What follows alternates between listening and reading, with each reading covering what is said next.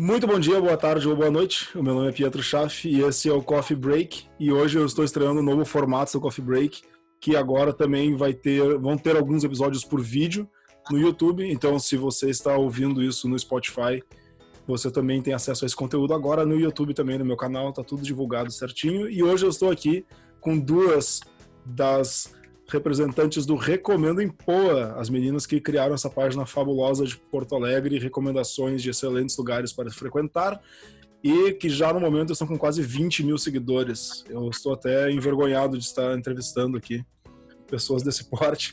Mas enfim, eu estou aqui com a Aline e com a Vic, e as duas toparam fazer essa entrevista nesse momento complicado de quarentena para a gente gerar um conteúdo legal para todo mundo que quiser participar, escutar e conhecer mais o trabalho delas. Na verdade, acho que vão conhecer mais o meu trabalho do que o delas. O delas é muito mais conhecido que o meu, mas ainda assim, muito obrigado, meninas, pela presença.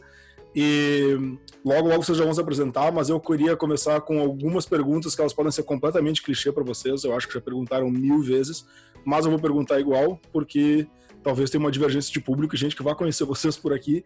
Então, para esse pessoal, gostaria de começar perguntando e daí já dou a deixa para vocês se apresentarem. Como que começou o Recomendo em Poa? Como é que surgiu essa ideia e como é que saiu do papel para virar o que é hoje? Quase 20 mil seguidores, vários lugares visitados em Porto Alegre. E como é que vocês selecionaram as integrantes do grupo, que hoje é o Recomendo em Poa? Então, não sei quem quer começar, mas vou chamar a Aline para começar. Oi, pessoal, tudo bom? Eu sou a Aline. É um prazer estar aqui com, com o Pietro hoje. E a gente quer contar um pouquinho para vocês como é que é a história do Recomendo. A Vicky é sempre ótima para contar essa história, então eu já vou chamar ela. Ela adora contar como é que a gente começou. E aí, galera, tudo bom? Eu sou a Vicky, muito prazer em conhecer vocês. Estou muito feliz também de estar participando. Então, eu e a Aline, a gente vai contar um pouquinho de como foi essa nossa trajetória do perfil. Como o Pedro comentou, é um Instagram de experiências gastronômicas. A gente começou em 18 de janeiro de 2018. Eu anotei essa informação para ser precisa. então, a gente começou há dois anos atrás. Basicamente, nós somos um trio de meninas que gerencia esse perfil. Começou basicamente uh, eu no meio das duas pessoas. Uh, eu era amiga da. Era e sou amiga da Aline e amiga da Fernanda. E eu notei que as duas tinham muitos interesses em comum. E eu lembro que eu até comentei: Nossa, Aline, eu tenho uma amiga para te apresentar que ela é muito parecida contigo. E para Fernanda eu falei a mesma coisa: Fernanda, eu tenho uma amiga que é muito parecida. E, e depois disso, uh, através dessas uniões de, de interesses em comum, eu comentei com elas e depois uh, eu acabei juntando todo mundo dizendo que tinha esse interesse mútuo na questão da gastronomia, da fotografia. E a gente teve a ideia, na verdade foi algo que partiu da, da Aline, até principalmente, da gente criar um Instagram, mas essa questão da união mesmo foi, tipo, eu puxando as duas pelos interesses, assim, e a partir disso surgiu o Recomendo, assim, mais uma questão de indicações de, de lugares aqui de Porto Alegre, mas aí a gente pensou até em expandir para a região metropolitana, assim, não ficar só Porto Alegre, né? Mas aí a Aline pode continuar com mais detalhes, assim, de como que surgiu no início. Eu lembro que quando, quando a gente criou o perfil, a gente disse que a gente só ia publicar o nosso primeiro post quando tiver 100 seguidores. A gente falou, ah, não, a gente vai publicar agora quando tiver 100. E aí, deu umas 4 horas, deu 100 seguidores. E aí a gente pensou, tá, que post a gente faz? A gente não tinha em nenhum tava, lugar. Sim, a gente não tava nem preparado pra isso. e aí a gente pegou, a Fernanda pegou uma foto que ela tinha, muito linda, do 20 9. E aí foi o nosso primeiro post. Ela produziu texto e publicou e aí o 20 9 repostou. E aí a gente começou a crescer, e quando a gente tava com 500, quando viu, tava com mil seguidores, e aí foi indo, assim, como, como uma bola. E depois de uns três meses, foi quando a gente começou a ser chamada para os lugares. Então, primeiro o Jerônimo nos chamou quando a gente tinha três meses de perfil, depois o Severo Burger, e, e aí depois Severo, as portas se abriram, eu não sei, parece que os lugares enxergaram. E aí mesmo a gente não tinha muitos seguidores na época, a gente tinha, acho que, sei lá, nem dois mil seguidores. E, e a, gente, a gente começou a ser chamado para os outros lugares, porque eles viram que lugares grandes estavam chamando, e aí a gente foi fazer as recomendações. Enfim, estamos aí com dois anos, muito felizes pelo que a gente faz e que venham ainda mais anos.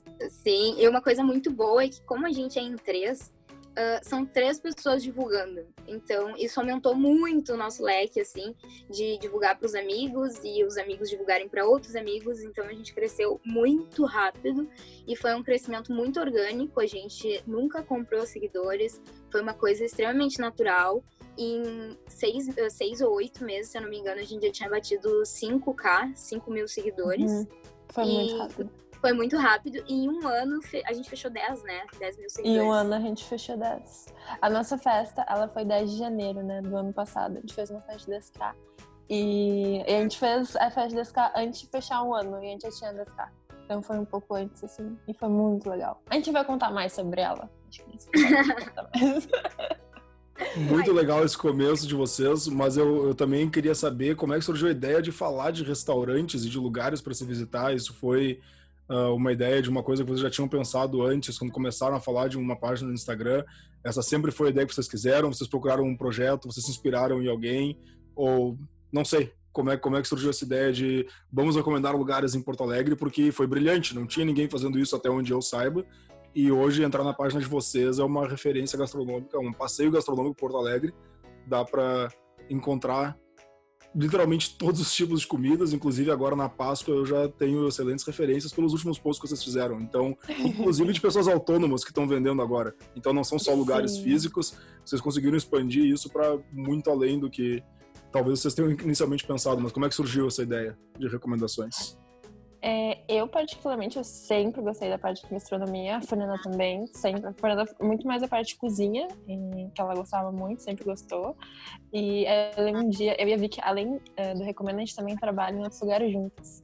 E aí eu já segui alguns perfis de gastronomia, que são perfis menores, e me incomodava muito, porque não tinha foto de ambiente, não tinha um texto explicando se o lugar era bom ou não, não tinha preço, não tinha uma avaliação, não tinha tipo o que a pessoa comeu, era uma foto bonita da pessoa. E, e é isso, entendeu? E aí, tipo, não tinha uma, uma descrição de tipo, ai, ah, meu domingo foi lá sabe? Não tinha como era o lugar. E isso incomodou muito. E aí um dia foi mostrando assim pra Vicky quando a gente tava no almoço. E aí ela, meu, eu piro em fazer também, vamos fazer. É que a, o, meu, o meu interesse ele sempre foi mais o marketing digital, assim, mais a questão do Instagram, de feed, de estratégias, assim, de como usar essas ferramentas. Então a gente meio que uniu o amor de cada uma, assim, era mútuo, mas, por exemplo, como a Aline comentou, a Fernanda já era mais da cozinha, de querer uh, produzir em casa, assim, testar as, os alimentos. A Aline já gostava mais de conhecer os restaurantes, dela sentiu falta desse feedback. Eu, pela questão do Instagram, de criar uma identidade visual. Então, a gente juntou essas três questões e juntou no perfil só. Então, por isso que ele deu super certo, além também dessa questão das três pessoas estarem divulgando, as, os nossos amigos e conhecidos também abraçarem e sentirem que aquele conteúdo era relevante. Então, pra gente foi ótimo, porque não foi só uma coisa, ah, é só um Instagram bonitinho, com imagens, assim. Não, ele realmente traz um conteúdo que as pessoas querem, que elas realmente acham que é necessário, assim. Virou um, um como um guia, né? Na verdade, se, se a pessoa quer procurar um restaurante para ir, ela sabe que ela pode procurar essas informações lá, assim. Então isso é bem legal pra gente também. É, e também a gente foi aprimorando, né? Então, por exemplo, hoje tem o feed ali, que tem todos os nossos reviews completos que a pessoa pode ter, mas tem os destaques também. Então, por exemplo, ah, eu quero comer hambúrguer. Aí tu vai no destaque de hambúrguer e tem todos os hambúrgueres que a gente foi. Ah, eu quero comer algo no Moinhos. Aí tu vai no destaque do Moinho de Vento e tem todos os lugares que a gente foi do Moinho de Vento. E, enfim, então tem tanto por categoria de comida quanto por proximidade. Então as pessoas podem escolher, podem procurar ali e, e vão encontrar onde a gente foi, quanto que a gente pagou, enfim, quanto que, que custava aquele prato. Eu acho que eu vou aparecer o meu vô falando agora, mas parece muito genial todas as formas que vocês conseguem fazer de organizar melhor o conteúdo numa ferramenta como o Instagram, porque para quem não é bom em, em marketing como eu, e é, eu não consigo nem pensar na extensão que vocês pensam de fazer esse tipo de coisa, na divisão dos stories e tal.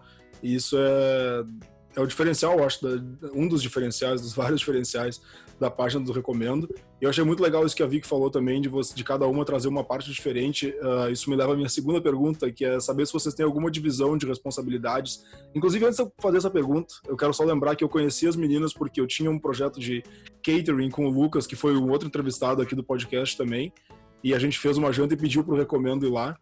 E eu não sabia exatamente o que esperar e foi sensacional porque elas só chegaram com celulares e quando elas começaram a trabalhar eu vi o modo das meninas trabalhando. Tinham três celulares em cima do prato com iluminação e tudo. Eu vi as fotos e falei, não tem como isso ter saído de um celular, é impossível. Eu vi isso na minha frente acontecendo e saiu uma foto sensacional, várias fotos sensacionais. Eu falei, não tem como, eu sou incapaz de fazer isso com o celular. Mas eu vi vocês trabalhando muito juntas. Vocês têm uma divisão de responsabilidade dentro do recomendo ou todo mundo faz tudo, depende de disponibilidade? Como é que funciona? Uh, no início, assim, é, a gente dividia bem, até porque a gente não tinha tanta demanda, digamos assim. Então, uma ficava responsável pelas publicações, outra responsável por responder os direct, interagir com as pessoas, uh, outra pessoa responsável pela formatação do texto, que a gente tinha uma formataçãozinha, assim, de review, primeiro review do ambiente, depois review da alimentação, do que a gente comeu, depois os preços, depois a avaliação geral da experiência. Então, ela tinha um padrãozinho, assim, não era completamente solta. Então, cada uma de nós ficava responsável por uma dessas atividades. Só que começou a crescer, a gente começou a visitar muitos lugares. Antes a gente visitava sempre juntas o mesmo lugar e depois a gente percebeu que tipo não tinha como fazer isso, que era mais fácil de realmente dividir no sentido de ah, eu moro na zona sul de Porto Alegre. Então, se, eu, se o restaurante fica na zona sul, eu vou. Daí se é mais zona norte, vai a Aline ou vai a Fernanda. Então, uh, a gente começou a fazer essas divisões para o restaurante e no perfil teve, como teve esse aumento, a gente também meio que todo mundo tem que fazer tudo assim. Claro que o correto seria a gente manter essa divisão das atividades, só que para a gente funcionou muito mais todo mundo fazendo tudo. Porque como a gente trabalha também fora, o recomendo não é a nossa atividade principal, uh, às vezes não dá tempo da gente fazer aquela função. Por exemplo, eu sou responsável por fazer só aquela atividade só que eu tô ocupado naquele momento. Então uhum. alguém faz por mim. Então assim funcionou e também, Durante, tipo, dois anos nossos, né? Teve momentos ah, que eu tava ocupada com o TCC, que a Fernanda tava mais em BH e ela precisava ficar lá. Então, aí nesse tempo, assim, as outras cuidam, as outras dão conta e tá tudo bem, sabe? Tipo, ah, se agora você tá mais focado em outro projeto, a gente vai aqui continuar com o recomendo para se manter vivo sempre. E aí duas focam, ou uma foca e as outras vão resolver sua vida, depois volta e, e, e segue o baile. Então. Sim, a... sim, bem então sempre teve esse, essa união, assim, esse companheirismo, da gente saber que vai ter momentos que alguma de nós vai estar um pouco ausente, mas que tá tudo bem, porque as outras duas vão abraçar, ou uma de nós vai abraçar e vai fazer aquela atividade. Então, no início até tinha um pouco de dificuldade, assim, da gente se achar de, ah, tu respondeu? Não. Ah, eu também não. Quem é que respondeu, sabe? Um pouco essa bagunça, assim, porque são três pessoas acessando o mesmo perfil. Então isso às vezes complicava, mas a gente conseguiu conseguiu se controlar assim ou colocar uma mensagem quando a gente recebia quando não era pra gente, assim, como não lido, esperar até a outra pessoa ler. Então a gente conseguiu dar conta assim, e pra gente foi melhor todo mundo fazendo tudo, não exatamente essa divisão de tarefas assim.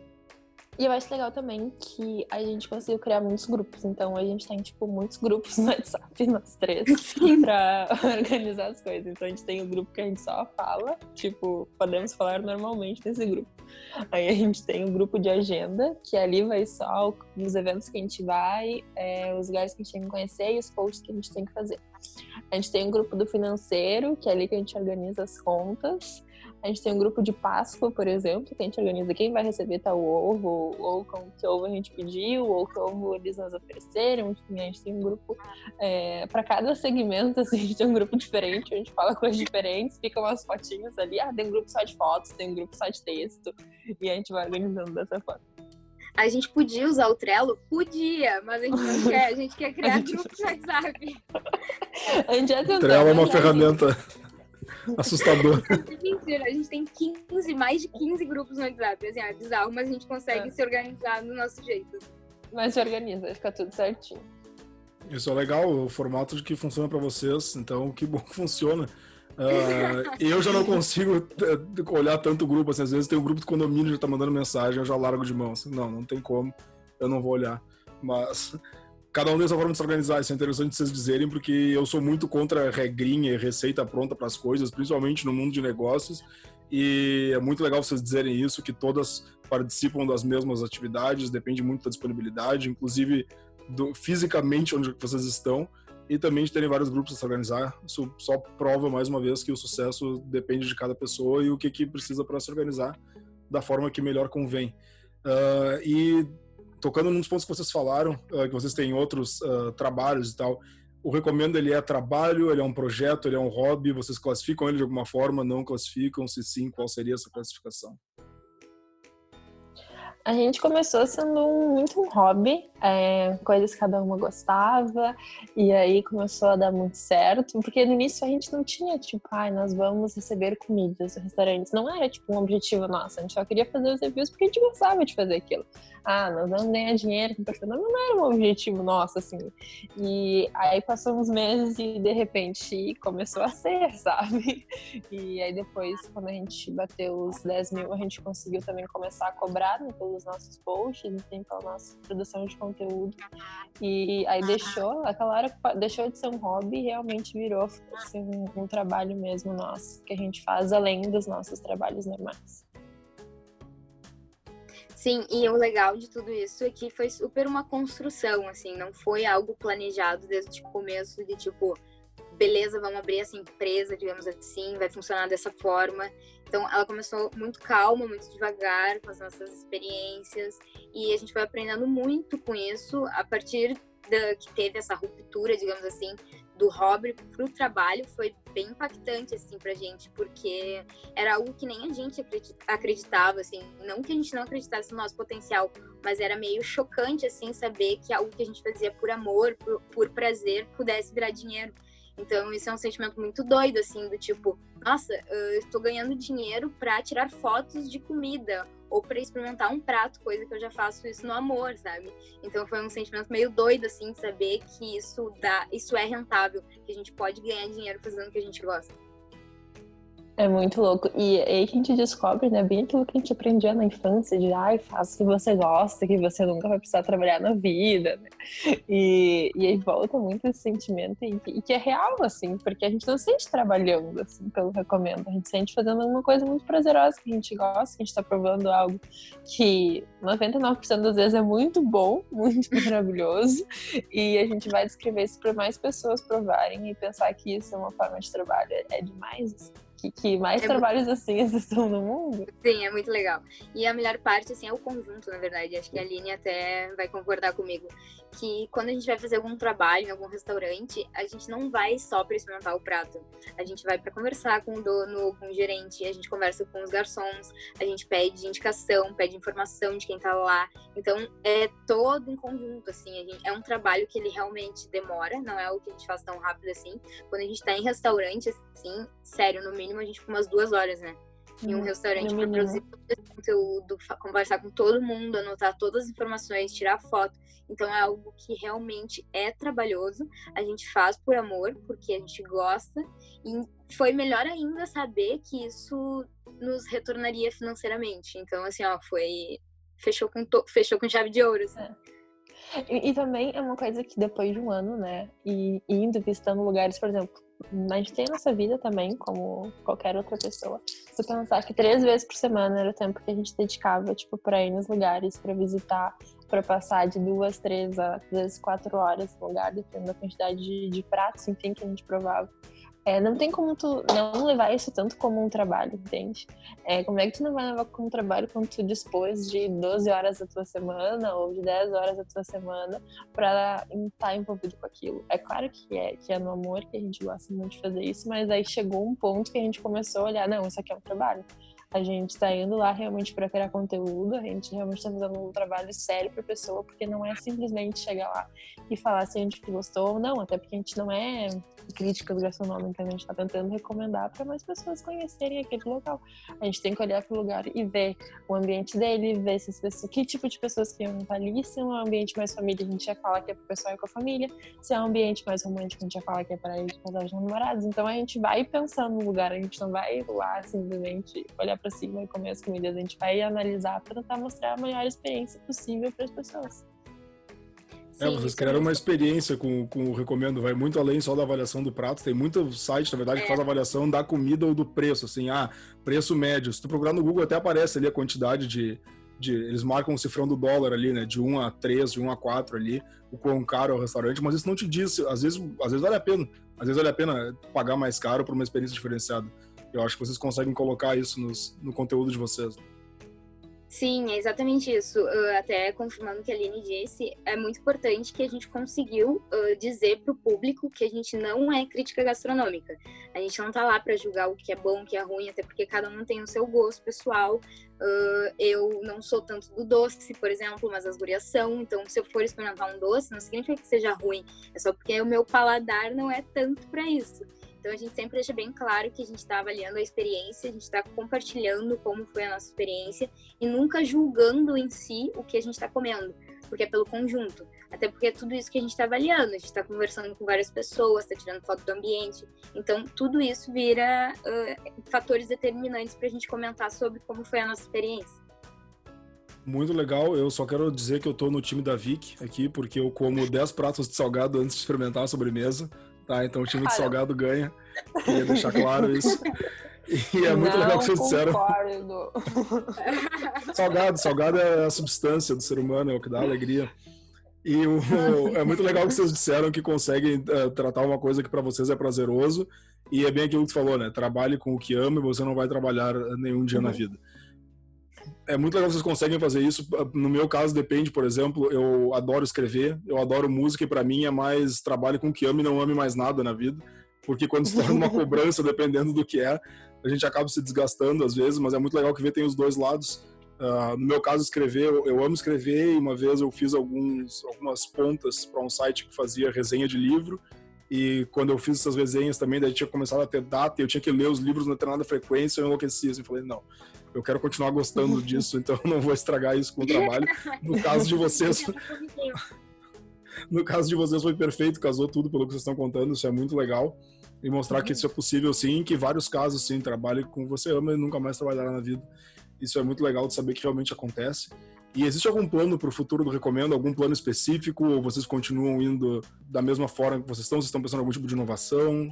A gente quer muito começar a usar o IGTV. É, eu e as meninas, a gente é mais envergonhadas ainda em questão de aparecer fisicamente e até o que a gente recebeu bastante elogio de pessoas que não gostam tanto, né, de, enfim, da face assim, de alguém ali, gostam justamente que a gente não aparece tanto e deixa o, o principal assim para a gastronomia. Mas a gente queria começar a é, fazer IGTV, a gente já tem várias ideias, a gente já fez até um piloto que não deu muito certo, aí a gente transformou ele num post, mas acho que a nossa ideia é ir mais para essa área. É, a gente vai pensar também, a família tem mais esses lados de expandir não só para gastronomia, mas pegar mais também para área de beleza também. Mas ainda a gente força, pensando se é ou não o momento, se nosso público vai ou não aceitar isso. Mas são coisas que a gente pensa para o futuro. Tem também uh, essa questão de assessoria de outros restaurantes, que é algo que a gente uhum. pensa em fazer. Uh, se der certo vai ser ótimo, mas é, é um planejamento que provavelmente a gente teria que largar no os nossos atuais empregos e se dedicar somente para isso, porque seria algo bem trabalhoso. A gente realmente teria que focar nisso, realmente abraçar esse trabalho, porque não seria fácil, não seria rápido então é um planejamento mais assim a longo prazo, assim, não é algo que a gente gostaria, é algo que a gente gostaria, mas não que a gente faria necessariamente agora, assim. A gente uhum. teria que abrir mão de outras coisas, mas que seria demais igual, assim. Interessante, bom saber. Fica aí a novidade para os ouvintes. Em breve vocês podem esperar o recomendo. Quem quiser contratar, já temos aí um lead. Uh, e qual é a maior dificuldade que vocês tiveram com o Recomendo? Teve alguma? Eu imagino que sim, né? Sempre tem dificuldade com qualquer coisa na vida, mas teve alguma dificuldade que foi memorável para vocês, que vocês lembram passando algum perrengue? Talvez não em algum lugar, mas talvez com a ferramenta do Instagram, sei lá, literalmente qualquer coisa que já à tona. É, eu Sim. vejo que, na minha opinião, né, em questão de, de mercado, é, quando a gente fala de influenciador digital ou criador de conteúdo, enfim, para comida são muitos perfis, muitos perfis pequenos. Pequenos, eu digo que tem 5 mil, tem 6 mil, 3 mil, 2 mil pessoas que estão vendo. Alguns maiores, de 10 a 15. É, e poucos depois que, que tem mais ou menos a quantidade de, de seguidores que nós temos. E essas pessoas, elas não cobram por post. Muito pelo contrário E as pessoas não cobram por post, não. Quem tem dois não cobra, quem tem quatro, quem tem cinco, quem tem oito, tem dez. E isso pra gente foi mais difícil de encarar um, um, quando a gente percebeu que a gente queria ser um trabalho e que o que a gente estava fazendo não era somente hobby, que a gente queria transformar isso realmente a gente ganhar dinheiro em cima disso, porque a gente gostava muito de fazer e que nos consumia tempo e nos consumia pensar sobre o que a gente poderia criar diferente, como a gente poderia organizar o conteúdo e ver que as pessoas não cobravam por isso. E quanto que a gente tem que mexer esse mercado, porque a partir do momento que um cobra, o outro olha, eu posso cobrar. E aí o outro cobra também. E assim vai, e a gente percebeu que alguns perfis começaram a cobrar, e aí depois, a gente, quando a gente fez 10K, a gente começou um movimento já para fazer a cobrança de post, e acho que isso foi uma grande dificuldade nossa, de perceber o que estava acontecendo, porque até então a gente nunca tinha parado para pensar sobre isso, a gente parou para pensar só depois, e que isso é um problema do mercado, querendo ou não, de criadores de conteúdo de, de gastronomia, e que a gente entrou e a gente luta ainda para a gente aceitar que eles paguem o nosso trabalho, que paguem a nossa criação de conteúdo. Acho que isso é uma das principais dificuldades que a gente passa hoje. Realmente, eu lembro muito uh, quando a gente fez 10k, a gente decidiu, tá, a partir de agora é o momento, gurias, vamos começar a cobrar pela nossa produção de conteúdo, porque até então a gente fazia tudo no amor. E foi muito difícil esse movimento, não foi uma coisa tão rápida assim, do tipo, tá, start a partir de agora, 10k, cobrar. Não, foi um processo muito demorado, assim, porque a gente uh, tinha um pouco de vergonha também de se impor desse jeito, de cobrar por isso. E então a gente naquela época, talvez eu possa até dizer que a gente não valorizava exatamente o que a gente estava propondo, era muito difícil aplicar isso. Mas assim que engrenou, assim que a gente conseguiu, que a gente viu que deu certo, a gente também não parou mais, sabe? A gente reconhece uh, o nosso trabalho, o nosso esforço, sabe que ele não é fácil, sabe que a gente produz um conteúdo de qualidade. Uh, alô, né? Se achando. Mas a gente sabe que é um, é um produto bom que a gente está fazendo, então a gente não sente mais vergonha de cobrar. É, e a gente aprendeu tipo, também a falar em outros canais, a criar um Media Kit, a conversar por, com a gente por e-mail, parar de conversar com as pessoas ali no DM, de ser mais sérias, enfim. A gente foi aprendendo a, a falar com fornecedores, com agências, com assessoria de imprensa, é, explicar como é o nosso trabalho conseguir nos vender. Então, aos poucos foi indo, mas isso foi bem difícil para a gente no início foi muito legal esse insight que vocês tiveram. Eu gostei muito. Eu até vou, por causa disso, adiantar uma pergunta que eu já deixado mais para o final. Mas que dica vocês dão para quem está querendo crescer o público nas páginas e redes sociais? E agora, com essa resposta de vocês, eu quero saber que dica vocês dão para as pessoas que trabalham com coisas um pouquinho mais intangíveis de valorizar o próprio trabalho e qual é o momento certo de cobrar, qual é o momento certo de levar mais a sério, de mudar a estratégia, porque isso é uma coisa que se via muito com artista antes. Um músico ia tocar num bar e ninguém queria pagar porque é música, é arte. Uh, artista não vive de elogio, o que vocês fazem uh, não é arte, mas é, é, é, um trabalho muito sério e gera um conteúdo muito importante, muito legal para todo mundo que segue. E realmente, uma das partes mais difíceis é aprender a começar a cobrar pelo próprio trabalho quando não é uma coisa muito, uh, como é que a gente pode dizer, uma coisa muito já enraizada, assim, uma, uma, sei lá, eu sou um advogado, eu sou um médico, eu sou um oftalmologista, cara, é muito fácil tu fazer uma, tu cobrar porque as pessoas já estão predispostas a pagar por esse tipo de serviço. E eu imagino claramente alguém dizendo, nossa, mas é um post no Instagram, vocês já escrevem, qual é a dificuldade, por que vocês vão uhum. cobrar para fazer isso? Uh, então, qual é a dica que vocês dão para quem está chegando nesse ponto ou para quem está começando agora e já está pensando, nossa, qual vai ser o momento que eu tenho que levar mais a sério, que eu tenho que cobrar, que eu tenho que criar um e-mail uh, específico, tipo contato, arroba, recomendo em pouco, quando é que eu formalizo um pouco o meu negócio? O e-mail tu acho... começa criando quando tu abriu, né? Tu criou a página, tu criou o e-mail, começa por aí. E eu acho que tem muito a questão do virar a chave, sabe? Quando tu começa a perceber que vários momentos do dia tu tá pensando sobre como melhorar aquele conteúdo ou que tipo de post tu pode fazer, quando tu começa a pensar demais sobre, tu vê que tu já tá agindo como se fosse um trabalho. Aquilo já não é, tipo, 100% um hobby teu. Tu já tá virando a chave. E quando tu começa a ver, principalmente teus concorrentes, e ver que tu se esforça muito mais, tu estás fazendo um, tu fica mais tempo dedicado àquilo, a produção de conteúdo de vocês são diferentes, ou enfim, ou tu vê que uh, tu tem mais qualidade que teus concorrentes, é o momento que tu olha assim, por que, que eu não vou cobrar por isso? se eles estão fazendo esse serviço, talvez eles estejam cobrando por, por, enfim, por fazer essa entrega, e eu não vou cobrar por quê? Então, acho que é o momento da chave ali que a pessoa tem que se dar conta e passar a cobrar realmente. Outra coisa que é super importante é entender qual canal você quer utilizar. A gente, por exemplo, começou pelo Instagram, porque achou que seria uma ferramenta mais versátil pra gente. Porque pelo Instagram você tem que ser um pouquinho de fotógrafo, um pouquinho de filmmaker, um pouquinho de jornalista, você tem que saber um pouquinho de cada área para conseguir implementar no Instagram. Então, às vezes, o Instagram para ti não vai ser a melhor opção. Talvez o ideal para a pessoa seja um canal no YouTube. Então ela precisa aprender um pouco sobre aquela plataforma, o porquê ela está escolhendo aquela ferramenta e realmente estudar ela, saber como utilizar para que fique melhor para o seu negócio. Porque cada negócio é um negócio, não adianta, como tu falou, ter uma fórmula mágica ou algo do tipo, porque não existe. Tem que pesquisar, tem que ver o que fica melhor para cada um. Muito bom. Eu acho que eu descobri isso com o um podcast para mim, na verdade, porque eu já tinha tentado atingir pessoas, porque eu gosto muito de falar de liderança, gestão de pessoas e tal. E daí quando eu fazia isso presencialmente, estava tudo muito certo, todo mundo escutava, palestra lotava, muito legal. E eu, tá, como é que eu gero isso na internet? E daí o podcast, pela primeira vez, a primeira coisa que eu faço na internet que está gerando algum tipo de engajamento, isso é impressionante. Então, é um, serviu muito para mim essa dica que tu deu, que é encontrar qual é a melhor plataforma para cada pessoa, para cada negócio. Também o essencial é ter um propósito, né? Por exemplo, o que te achou agora no podcast, tem um propósito com relação a isso. Porque não adianta querer vender um produto ou ter algum negócio, tu não tem aqueles valores fixos, tu realmente não quer passar algum conteúdo para as pessoas. Porque fazer post por post ou vídeo por vídeo não vai fazer diferença nenhuma. Tem muito conteúdo pela internet. Ele realmente precisa fazer diferença, ele realmente precisa conectar as pessoas, engajar. Então, tu precisa ter muita certeza do que, que tu realmente quer para que realmente dê certo. Concordo plenamente. Inclusive, no mundo dos negócios, é a coisa mais comum do mundo. É a pessoa tem uma ideia de uma coisa que realmente talvez as pessoas precisassem, mas ele fez aquilo porque dava dinheiro.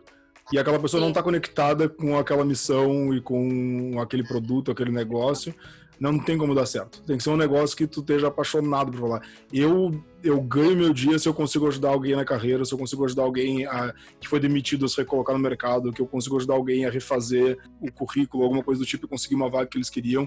Isso me deixa animado às 10 da noite fora do ambiente de trabalho. Assim. Tô tomando uma cerveja e estou muito feliz que isso aconteceu. Então, se tu não te conecta com o propósito daquilo que tu realmente está tentando fazer, não tem como dar certo. É, matemática é, ela é impossível. É tu torcer por um time que tu não gosta, não tem como. Não. Exatamente. E daí é nesses momentos de crise, assim, por exemplo, o que a gente está vivendo agora, que a casa cai. Então, assim, ó, se tu não tá conectado, se tu não sabe o que tu realmente tá fazendo, não vai durar. Vai ser um negócio que tu vai te perder, tu vai começar a inventar desculpa, ou tu vai tentar, sabe, burlar a lei, digamos assim, postando coisa que tu realmente não é, e as pessoas vão perceber isso. Isso vai ficar muito chato pra, pra tua própria imagem, sabe? Então não é legal isso. Exatamente. E eu queria fazer uma pergunta agora. Se vocês não quiserem responder qual foi a pior, não dar nomes, não tem problema. Mas eu gostaria de saber qual foi a melhor e a pior experiência que vocês tiveram. Mas a pior, se por motivos profissionais não quiserem dizer, não tem problema. Mas, enfim, fica aí a pergunta: qual foi a melhor experiência e, se possível, a pior que vocês tiveram com o Recomendo? É, de melhor a gente tem várias, assim. É, uma das melhores experiências que a gente teve quando a gente foi chamada pelo 300. É, o 300 é um restaurante aqui bem conhecido de Porto Alegre. É chamada para fazer um prato com eles. Então a gente foi na cozinha do chefe, é, a gente escolheu o prato que a gente queria fazer, eles nos ensinou como é que fazia, a gente provou, aprovou o prato e depois ele ficou disponível no cardápio durante um mês. É, e o prato tinha o nosso nome. Então era muito legal, porque até na notinha é, saía recomendo impor, como se fosse realmente o prato que a pessoa pediu. E era um carré de cordeiro, é, e ele tinha junto alcaparras e tinha. Como é que era? Um purê de mandioquinha. Purê de, é, purê de mandioquinha. Isso, a gente fez isso, então, nossa, a gente gostou muito, foi uma das melhores experiências que a gente conseguiu ser reconhecida por um grande restaurante é, bem famoso em Porto Alegre, que nos chamou, então eles nos chamaram para fazer um prato com eles, a gente teve uma baita experiência de ir lá, de fazer nosso prato, de montar, de pensar quanto que a gente ia cobrar, enfim, de ter todo o completo e ele ser vendido e ver as pessoas comendo nosso prato depois, foi muito, muito gratificante. Foi muito bom mesmo. Eu lembro que teve uma noite que a gente levou a nossa família, assim, e alguns amigos mais próximos para experimentar o nosso prato e deu um orgulhinho, assim, de tipo. Uhum. Então, vocês estão experimentando o nosso prato. E foi algo muito legal, foi muito marcante, assim, porque eu acho que foi um dos, uh, dos primeiros convites, assim, eventos que a gente participou, que foi, tipo, uau, sabe? De, tipo, realmente a gente ficar descompensado, assim, de, tipo, isso tá acontecendo com a gente, isso é real. Sério que a gente tem um prato chamado Recomendo em Poa, então foi uma loucura, assim, a gente pirou muito com esse convite. Ainda mais porque, assim, não quero desmerecer nenhum outro restaurante, mas ter um prato no 300, né? É um, é. é um belo de um restaurante para se ter um prato, né? Então, um convenhamos. Outra experiência que eu acho que pra gente foi muito massa de ter é quando a gente fez nossa festa de 10 mil seguidores.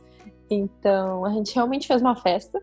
Então, tinha tudo. Tinha chopp, tinha ilha de caipirinha, tinha mini burgers, tinha uma ilha só de vegetarianos e veganos, tinha docinhos, tinha duas tortas enormes.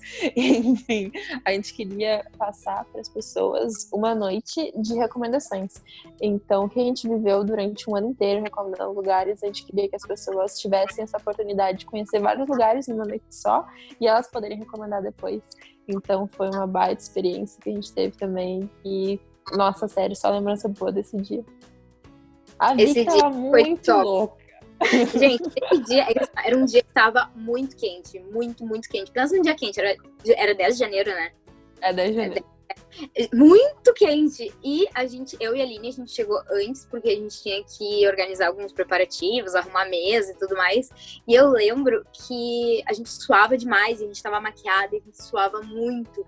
E não tinha água gelada. O que tava gelado era a cerveja. Então era tipo quatro da tarde, cinco da tarde. Conveniente, eu diria, conveniente. A gente tava se tratando com cerveja. Gente, era sete horas, que acho que foi, sei lá, o horário que começou a festa, mais ou menos. Eu tava muito bêbada, e daí, tipo, os convidados chegavam, e eu tava tipo, ai, galera, obrigada. Eu não sabia nem qual era o meu nome. E daí teve um momento que a gente teve que, tipo, agradecer os parceiros do microfone, tipo, pra quê? Sério, pra quê? Porque assim, ó, eu, não, eu não conseguia nem falar direito. E daí eu peguei o microfone e eu só enrolava a língua. Então eu queria agradecer aos parceiros. Eu tava assim, ó, só o pó nessa festa. Foi assim, ó, memorável. Muito bom, sério, muito bom. Tinha música ao vivo, depois tinha DJ. Então, o pessoal curtiu muito, muito mesmo. As pessoas não queriam ir embora nunca e a gente tava todo mundo curtindo, então foi muito legal. E que vem a festa de 20k, porque ela vai chegar. O coronavírus vai passar e ela vai chegar. É verdade, ela Com tava certeza. marcada estava marcado para março agora, só que, né, por motivos de pandemia mundial não rolou e tá tudo bem. E também a gente não bateu o 20k ainda, na verdade, a gente até se precipitaria fazendo essa festa. Uhum. Então foi até bom que as coisas tomaram esse rumo, que agora que em maio, final de maio, a gente consegue fazer a festa. Com certeza, baterão depois do podcast. Fica aí registrado. baterão depois do podcast. Não, com certeza vamos chegar lá muito em breve. Eu acho que vocês já adiantaram a resposta a uma pergunta que foi alguma história engraçada para compartilhar com os ouvintes, que aconteceu em algum evento que tu recomendo. Eu acho que não sei se tem alguma história que supere essa da Vic, mas tem alguma ah, história. Na verdade, tem. Na verdade, tem. teve, teve um rolê que a gente fez para Ivoti para conhecer uma padaria. E foi um rolê que a gente foi sem saber como voltar. A gente pra quem não foi. sabe onde fica Ivoti, tá? Depois de Novo Hamburgo vem Ivoti, tá? Então, assim, tu vai entrar no Novo Hamburgo, que pra gente era o limite, assim, o limite era Novo Hamburgo. Aí depois a gente foi pra Ivoti. Sim, não é tão longe assim de Porto Alegre, mas é longe já. Então, o que, que rolou?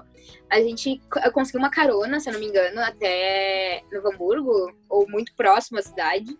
Uhum. Uh, não, até Ivoti. Com... Lembra que a gente foi até Ivoti? Ah, sim, a gente conseguiu carona até Ivoti, isso. Até o interior de Ivoti. Até o interior de Ivoti. A gente chegou lá e fez umas fotos, conheceu a padaria, tudo lindo, maravilhoso. Só que a gente tava num lugar tão pequeno, tão interior, que não passava nada. A gente não conseguia Uber, porque não tinha Uber lá. A gente não conseguia voltar, porque a gente tinha ganhado uma carona até lá, então não tinha essa, a possibilidade de pegar a carona de volta. E a gente teve que pedir carona na estrada pra conseguir voltar. Foi assim, ó, três, três gurias assim, tipo, pedindo carona no meio da estrada. Foi assim, ó, loucura total. Já era só umas seis, sete horas, assim. Uh, era um horário que a gente já tava começando a se preocupar, assim, tipo assim, precisamos voltar para casa. E aí passou e um, um, carro de uma, de uma senhorinha, tá? Passaram vários carros, ninguém parava pra gente. Ninguém, ninguém parava. Aí passou um carro de uma senhorinha cheio de pão. Tinha um monte de pão dentro do carro. E aí a senhorinha perguntou, até onde vocês querem ir? Aí a gente falou, ah, só até o centro de Ivoti. Aí, ah, eu levo vocês, então. Aí a gente pegou uma carona do interior de Ivoti até o centro de Ivoti pra conseguir voltar pra casa. Foi muito bom, sério. Aquele dia acho que a gente passou umas duas horas pra conseguir chegar em Porto Alegre, mas foi muito legal. foi, sério, foi demais, porque foi tipo o famoso perrengue chique, assim, né? Porque a gente tava indo lá pra conhecer uma padaria super linda, a gente comeu muito bem. Só que nessa, desse pequeno detalhe que a gente não tava conseguindo voltar pra Porto Alegre. Mas daí no final deu tudo certo. A gente pegou, a gente desceu em Novo Hamburgo, pegou trem, Daí chegou em Porto Alegre, pegou ônibus. Eu sei que a gente demorou mais de duas horas para chegar, assim, foi uma loucura, mas deu tudo certo e agora é história para contar, assim. Que na verdade não deu nada de errado, né? Porque se tivesse acontecido alguma coisa, a gente já tá surtado até hoje. Essa é a motivação para todo mundo que passa por alguma dessas, é a história que fica para contar depois. Exatamente, então... eu vivo pra Eu vivo pra contar histórias. Tudo, tudo vale a pena depois. Eu ainda em algum outro episódio do podcast eu vou contar a vez que eu tava na Tailândia e eu aceitei lutar num bar para ganhar um balde de bebida e era para lutar com outra pessoa do bar. Resumo da história é que eu olhei em volta, só tinham pessoas aparentemente pequenas, que nem eu. Eu tava, tava tranquilo, vou ganhar minha bebida, não vou me machucar. Para quem viu o Rock Balboa, o cara achou o Ivan Drago dentro do bar, surgiu um alemão de 2 metros e 10 de altura, muito forte. E o cara já tava sem camisa. Não sei quem é que vai para um bar e já tá sem camisa antes, o cara já tava sem camisa. E foi uma história violenta, dolorosa, mas ganhei meu balde de bebida no final, mas vai ficar pra próxima essa história. Importante ganhar a cerveja. Importante que eu ganhei minha bebida e a história para contar, então sempre vale a pena pela história. Vale a pena depois, né? Na hora é a pior ideia de todas. Na hora é teu, na hora é teu. E eu gostaria de saber qual é a melhor surpresa que rolou pro Recomendo. Algo que vocês não estavam esperando, um convite, um evento, alguma história, ou uma comida que vocês não estavam esperando que fosse tão boa e foi sensacional, não sei. Qualquer boa surpresa Sim, agora que tu falou sobre isso, me lembrei. Uh, um lugar muito especial que a gente conheceu, que foi o Charim. Charim é um restaurante indiano aqui de Porto Alegre, que foi um convite uh, para conhecer um festival que eles tinham lá. Uh, agora, o festival de inverno, se eu não me engano, que tinha alguns pratos típicos, assim. E eu lembro que a gente foi, assim, totalmente sem compromisso, sem imaginar o que estava nos esperando. Só que quando a gente chegou lá, tinha apresentações de dança indiana. E, tipo, a gente conseguiu fazer tatuagem de rena na mão. Foi, assim, um momento muito especial, porque a gente realmente se sentiu, assim, como é que eu dizer, imerso na cultura indiana. Foi muito legal, porque a gente assistiu a apresentação, jantou, fez essa tatuagem de rena na mão, que inclusive durou, tipo, umas duas semanas. Foi um negócio muito, muito louco, assim. E foi muito especial, assim, do começo ao fim, a gente sentiu que foi uma das melhores experiências da nossa vida. Que a gente uhum. pensava, se olhava e ficava. Esse lugar é incrível, tipo, eu preciso Sim. que outras pessoas também conheçam esse lugar, que é demais. Foi muito bom. E para quem não conhece o Charim ainda, ele é dividido em cabinezinhas no restaurante. Então, por exemplo, tu não fica perto das pessoas da mesa do lado, tu não vê elas, porque são cabinezinhas, então te dá mais ainda a, a, a sensação de aconchego. E eu ficava na cabine vendo as pessoas se apresentarem indiano, era muito legal.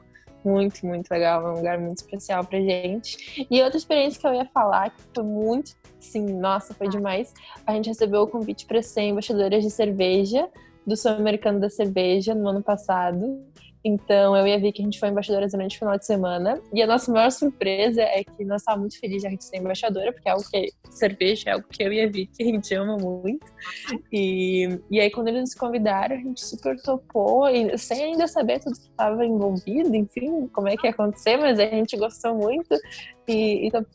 E aí depois a gente passou um final de semana num hotel em Porto Alegre. E a gente ficou, como assim, a gente tá num hotel dentro de Porto Alegre que ficava na frente do evento. Então a gente dormia lá e ia passar o dia no evento para fazer divulgação. Então acho que foi uma das melhores experiências também que a gente teve, que a gente jamais imaginava que a gente ia fazer isso pelo perfil.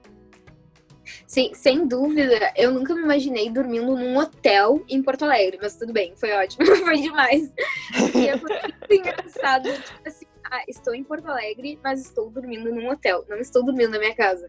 Então isso foi, um, foi muito louco, assim, de pensar que a gente estava uh, vivendo aquele momento a trabalho pelo Festival de Cerveja e era, não sei se ele comentou, mas era na Fiergs, era na Fiergs, né? Então, a Fiergs, para quem conhece, é muito longe, é quase perto de, sei lá, do aeroporto, ou passando no aeroporto, não sei nem explicar, assim. Então, realmente, para mim, por exemplo, seria inviável, porque eu moro na Zona Sul, eu realmente não ia conseguir ir me deslocar lá três vezes, porque era na, era na sexta, sábado e domingo festival.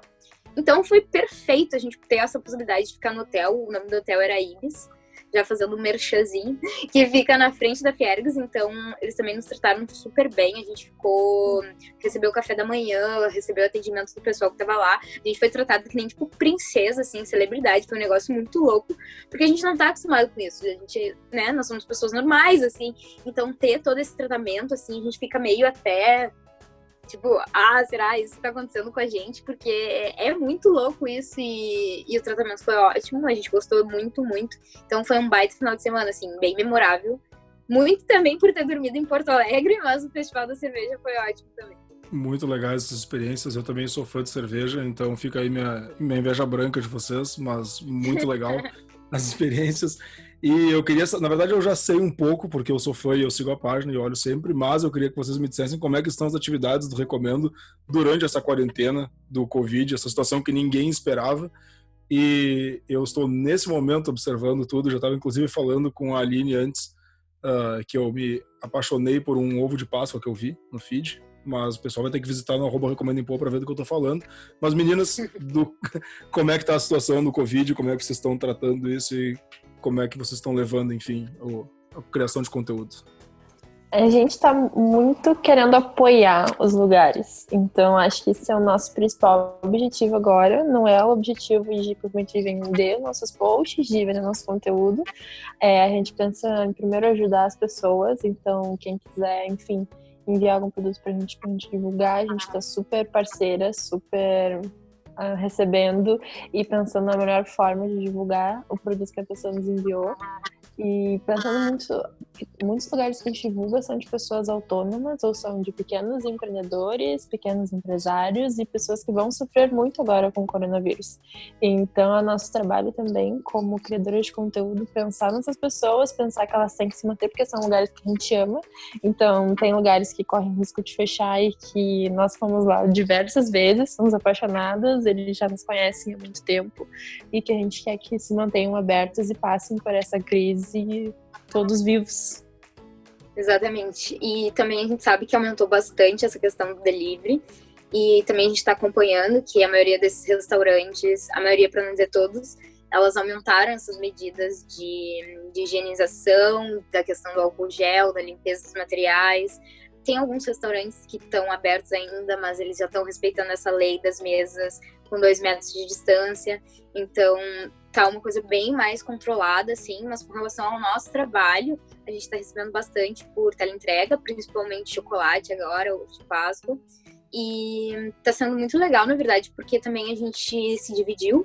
Então, se é. Porque antes a gente tinha também muito essa questão de, por exemplo, ah, do chocolate, a Fernanda e a Aline que gostam mais, então elas recebiam mais. Mas agora a gente meio que meio que abraçou a causa geral, assim, por exemplo, se tem algum produtor que quer entregar na Zona Sul, eu tô recebendo sem problemas, eu tô fazendo a divulgação, tô tirando as fotos, tô fazendo post, justamente para ajudar a divulgar mesmo, porque, eu, porque esse produtor, uh, ele também não tem essa, esse trabalho da tela entrega, de ter que levar em algum lugar muito longe, então algo que fique mais próximo para ele, para ajudar também ele nessa questão, porque a teleentrega ela tem um custo, né? Então também não seria muito vantajoso para esse pequeno produtor ter que fazer esse envio se for para um lugar mais distante. Então a gente está separando dessa forma por regiões e está dando bem, super certo, assim, o pessoal tá, tá gostando do nosso trabalho e é a forma que a gente tem de ajudar esses pequenos produtores, divulgando no nosso Instagram. E como a Aline comentou, a gente deu uma freada, então, na cobrança desses posts, porque a gente entende que não é o momento agora de, de fazer essas cobranças, de apesar de a gente valorizar o nosso trabalho e saber que ele tem um custo e que ele é, é, um, é um trabalho que exige nossa dedicação, mas a gente sabe que não é o momento agora, que é o momento da gente ter solidariedade, todo mundo abraçar a causa. Então a gente está recebendo vários produtos agora e fazendo tudo de novo no amor até essa situação passar. E trabalhando mais também, né? Porque antes, por em uma semana a gente ia em três lugares. Era o limite, assim, de quatro lugares, assim. Agora, por semana, a gente consegue receber dez encomendas, sabe? Pode chegar três em cada uma, pode chegar cinco numa e três nas outras, enfim. A gente consegue trabalhar e conseguir produzir muito mais conteúdo por agora do que antes. Então, é verdade. Antes o deslocamento, assim, nos matava um pouco, né? Por isso que a gente até dividia, tipo um dia uma vai, no outro dia outra vai, porque essa questão do deslocamento ficava bem complicado com a nossa rotina, né? Agora, como a gente está em casa, de home office, a gente pode receber em qualquer horário, em qualquer momento. Então, qualquer hora e qualquer momento é time para post no, no Instagram. Então, a gente está trabalhando assim full time. Muito legal, inicialmente, parabéns pela iniciativa de vocês de estarem ajudando essas pessoas, é fundamental. Eu mesmo estou procurando algumas delicatessens e pessoas que estão abrindo negócios ou negócios recentes também para ajudar eles a manter. E nessa vibe eu queria perguntar para vocês sugestões de teleentregas que vocês recomendam agora durante o, o Covid-19 e depois também se tiverem indicações de lugares para quando tudo normalizar e a vida voltar ao normal, lugares que vocês recomendam para o pessoal visitar, mas principalmente essa parte das teleentregas para a gente manter esses produtores, esses comerciantes vivos aí durante esse período. Então, vou dar uma dica da Zona Sul, tá? Porque eu sou da Zona Sul. Eu tenho o Bem Dizer, que ele fica no bairro Assunção. O Bem Dizer é uma hamburgueria e, assim, é uma das minhas favoritas. E Vai, é eles é muito top. Uhum, é muito top. Eles estão com opção de teleentrega ou takeaway, de buscar lá no lugar. eu vou até a Zona Sul só para comer o Bem Dizer. é demais, gente. E eles estão fechados, o restaurante está fechado para pro pessoal ir lá, mas se for para buscar, pode, não tem problema, porque a operação da cozinha tá funcionando.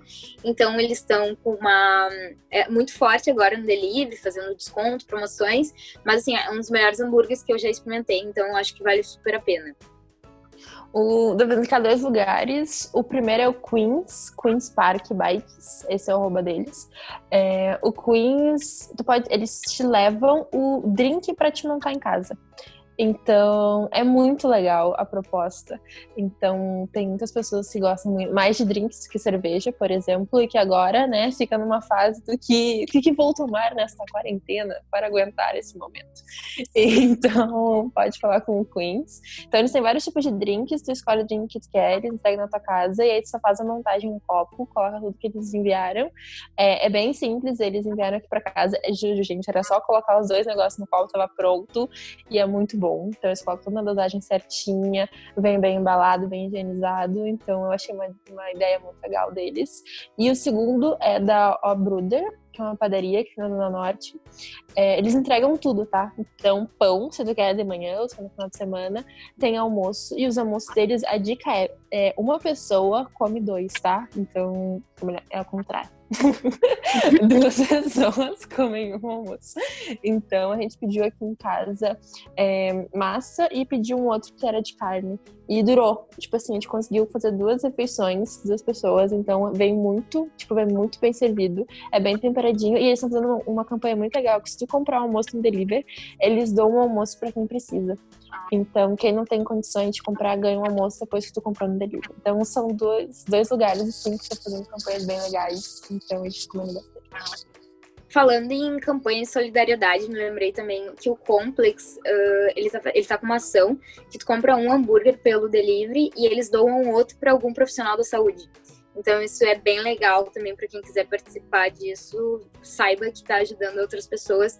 Essa galera que está mais na linha de frente assim é bem importante porque eles também são pessoas que estão sofrendo assim como nós, mas eles têm que estar trabalhando. Então é uma oportunidade de a gente também estar tá agradecendo eles por isso, doando um hambúrguer.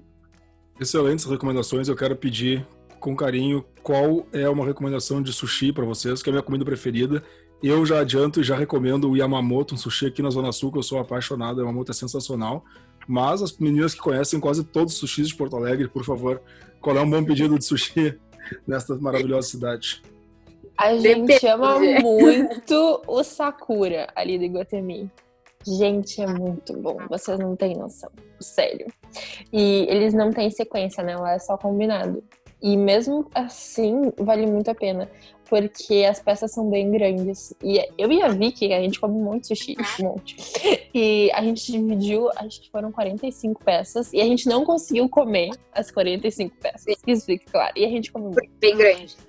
São bem grandes. E é muito bem servido, e é muito bem feito. O lugar é lindo. E é tudo perfeito.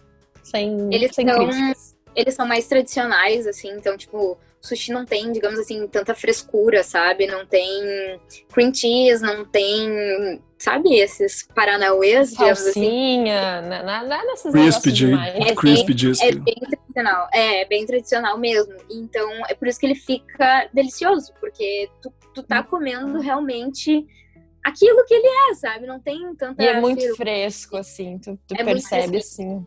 E eles estavam fazendo, é, agora não mais que estão fechados, né, causa do coronavírus, mas eles estavam fazendo workshops é, para ensinar as pessoas a fazerem sushi. Então, a gente achou muito legal a ideia, então a gente gosta muito deles. Mas acho que a Vicky tem outros lugares também que ela gosta de sushi. Eu gosto muito do Tóquio, do Tóquio Sushi, que fica no Praia de Belas. É um dos meus favoritos, assim, pra sequência. Ah, tem um outro que fica na Zona Sul. Como, qual que é o nome daquele ah, que a embalagem é maravilhosa? O Daiko. O Daiko. O nosso. o Daiko. Gente, pra falar. delivery de sushi, é, o Daiko é o melhor delivery que eu já recebi na minha vida de sushi. A caixa, ela é brilhante. é isso que eu queria dizer pra vocês. Finalmente, o delivery de sushi vem naquelas caixas é, com plástico, né, de filme em volta. E não tem, assim, é perfeito. Não vem um filme, vem assim, a embalagem é perfeita. Ou se não vem numa, numa caixinha que é totalmente fechada e ela é toda preta com dourado. É perfeito, sério. O Daiko A não cara- tem a cara também. A cara da riqueza esse sushi, né? É muito a cara da riqueza do Daiko. Fica a dica pra quem gosta. É muito bom, muito. Ótimo, e para finalizar, infelizmente, está chegando ao final, mas eu gostaria de pedir. Vocês vão, na verdade, começar uma, uma nova iniciativa que eu fiz aqui, porque eu sou muito fã do Coimora, eu tô roubando essa ideia do podcast dele. Mas eu quero pedir indicação de conteúdo, porque eu realmente gosto de conhecer as pessoas que vêm aqui eu quero saber o que vocês realmente gostam fora do ambiente de trabalho. Então, eu vou começar dando o meu exemplo, eu vou indicar um influencer, uma série, um livro, um filme e uma banda ou música meu influencer do momento é o Simon Sinek. Ele é um líder e gestor de pessoas. Ele é o cara, motivo pelo qual eu comecei a gostar de trabalhar com pessoas e liderança e carreira. Minha série favorita de todos os tempos, Sons of Anarchy. Para quem não viu Sons of Anarchy, para o que você está fazendo agora e assiste Sons of Anarchy. Meu livro vai ser Inferno, do Dan Brown, que talvez seja meio apropriado demais para esse momento que a gente está passando, mas é sensacional. Meu filme preferido, Um Sonho de Liberdade. Assista Um Sonho de Liberdade. Melhor filme do IMDB também. E minha banda no momento é Milk Chance. Tô apaixonado por Milk Chance, não paro de escutar Milk Chance em nenhum momento. E agora, Vicky, eu quero saber de ti, tuas indicações de conteúdo, um de cada. Ah, Agora que você me pegou de surpresa, eu vou falar então basicamente sobre. ah, não necessariamente meu favorito, mas os últimos que eu vi ou que eu acompanhei, Ótimo. tá? Ótimo. É um influenciador, né? Eu gosto muito de uma influenciadora chamada Vi Rocha. Ela é uma influenciadora que ela fala um pouco sobre lifestyle, lifestyle, um pouco sobre o cotidiano dela, um pouco sobre gastronomia, um pouco sobre moda. Então ela engloba um pouco de tudo, só que eu gosto muito de como ela leva a vida dela. Eu acho muito leve, eu me identifico muito. E vou falar outra também que eu gosto muito, que é a Manuela. Eu gosto muito de acompanhar a Nossa, a. Vicky é muito apaixonada pela Eu tô- Manuela. Sério, eu amo ela, assim, cada vez que ela interage comigo na, no Instagram, assim, eu quase morro, porque, tipo, como eu falo muito com ela, não que ela seja minha amiga, tá? É que eu realmente sou muito fã dela. Então, eu mando mensagem, eu interajo com os stories dela. Quando ela me responde, eu quase tenho um negócio, sendo que ela é uma pessoa normal, mas tudo bem. O arroba dela é Manuela, só Manuela. Chique. Ah, ela também, é, também fala muito sobre, tipo, um pouco sobre a vida dela e eu me identifico porque é uma coisa muito natural, muito espontânea, assim. Então eu gosto muito de acompanhar isso. O livro que eu tô lendo no momento é Horror em Amityville, que é um livro de terror. Ele é um livro bem antigo, eu comprei esse livro num sebo pela internet. Excelente escolha. Eu gosto. Tu já leu? Eu gostei Sim, muito. sensacional, excelente escolha. Não me dá spoiler, porque eu não terminei ainda, faltam algumas, algumas páginas, assim, mas eu tô curtindo muito porque eu gosto muito de, de filme de terror, de suspense, então foi algo que realmente gostei muito, assim, de ler antes de dormir, dar uma adrenalinazinha, assim, é bem bom. A série, a minha série favorita no mundo é How I Met Your Mother. Que é comédia, são episódios rapidinhos de 20 minutos, digamos assim. Mas ela é uma série um pouco mais antiga, então eu meio que substituí ela por Brooklyn Nine-Nine, que é meio que as minhas séries de conforto, digamos assim, que eu sempre assisto antes de dormir ou coisas assim, que é bem rápido. Uh, deixa eu ver o que mais o meu banda, assim, cantor favorito, eu gosto muito de rap, hip hop, mas também gosto muito de ouvir, tipo, um lo-fi, uma música mais calminha, assim. E atualmente, nesse período de pandemia, assim, eu gosto de ouvir músicas mais calmas. Então eu tenho escutado bastante John Mayer, gosto muito. Já fui no show, inclusive, tipo, dei o meu rim para comprar o ingresso, porque era muito caro, mas deu tudo certo. E a minha música favorita deles é Stay. Dicas as sugestões são assim, ó, bateram forte no fundo do meu coração, porque John Mayer, sensacional. Horror em MTV, incrível. O Influencer foi o único que eu não conheço, mas eu vou procurar. Procura, e... procura. E série, Brooklyn Nine-Nine é sensacional. Não tem, não, não tem. Comédia atualmente é Brooklyn Nine-Nine, é isso aí. Paga nós, Netflix. E Aline, o que, que tu tem pra gente? Vamos lá. De influencer, eu gosto muito da Giovanna Ferrarese. É, eu mando direto pra Vicky. Gente, ela é ótima. Eu vejo muitos merchans dela que ela faz pras marcas e é perfeito, assim. Ela consegue fazer merchan de bolo de fubá de um jeito, pessoal. eu juro, é muito bom. E a outra que eu gosto muito é a Jut Jut, né? Eu gosto muito que ela tá fazendo agora questões mais sociais no YouTube. E é muito difícil a gente dar valor para isso como uma influenciadora grande para uma questão social. Então ela tá conseguindo muito bater de frente com isso. Então ela bato palmas para ela sempre. É, um filme, eu gosto de ver filmes mais leves. Não sei, acho que é um momento que eu sinto muito mais pra paz, porque é muito raro eu ver filme e Netflix, assim, não sou muito apegada a essas coisas. Então, o estagiário foi em que eu assisti no avião é, no último mês. E eu achei muito fofo, eu achei muito amorzinho. Quem quiser ver com a família inteira, assim, é bem gostosinho. É, banda. Eu gosto muito do Lagum. Vamos valorizar também né, os artistas nacionais. Falar das bandas que estão aí crescendo e que eles surgiram do nada e são o que são. E eu gosto muito de uma música dele que, que ele fala assim que ele tá enlouquecendo pela, pelo que tudo está acontecendo com ele. E aí, de repente, ele para no aeroporto e pensa como os pães de queijo custam sete reais. então, queria passar essa, esse momento também de reflexão que pensando que são artistas jovens e que estão passando por tantas coisas na vida e que a gente nunca para também para refletir o lado deles, acho que é tudo só estrelato. Então, acho que eles conseguem trazer isso nas músicas deles. E faltou alguma coisa? Só séries, se tiver alguma, mas se não tiver também, ah, são ótimas sugestões. Eu gosto muito, bem clichê, né, de Lacar de Papel, mas é, é uma série que muito que, que me envolveu que, e que é a única série que eu consigo ver todos os episódios de uma vez só. Tipo, como maratona mesmo. Porque as outras eu vou vendo assim, conforme a minha paciência, deixa eu ver, assim. E La Casa de Papel, pra mim, é muito bom. Foi muito inteligente. La Casa de Papel é uma das poucas que eu consigo maratonar também, porque eu não consigo maratonar. Eu tenho uma dificuldade absurda uhum. de emendar dois episódios, qualquer coisa na minha vida. E a Jut Jut é incrível. A entrevista da Jut Jut com a Paola Carosella é um negócio que todo ser humano precisa assistir. É sensacional aquele vídeo.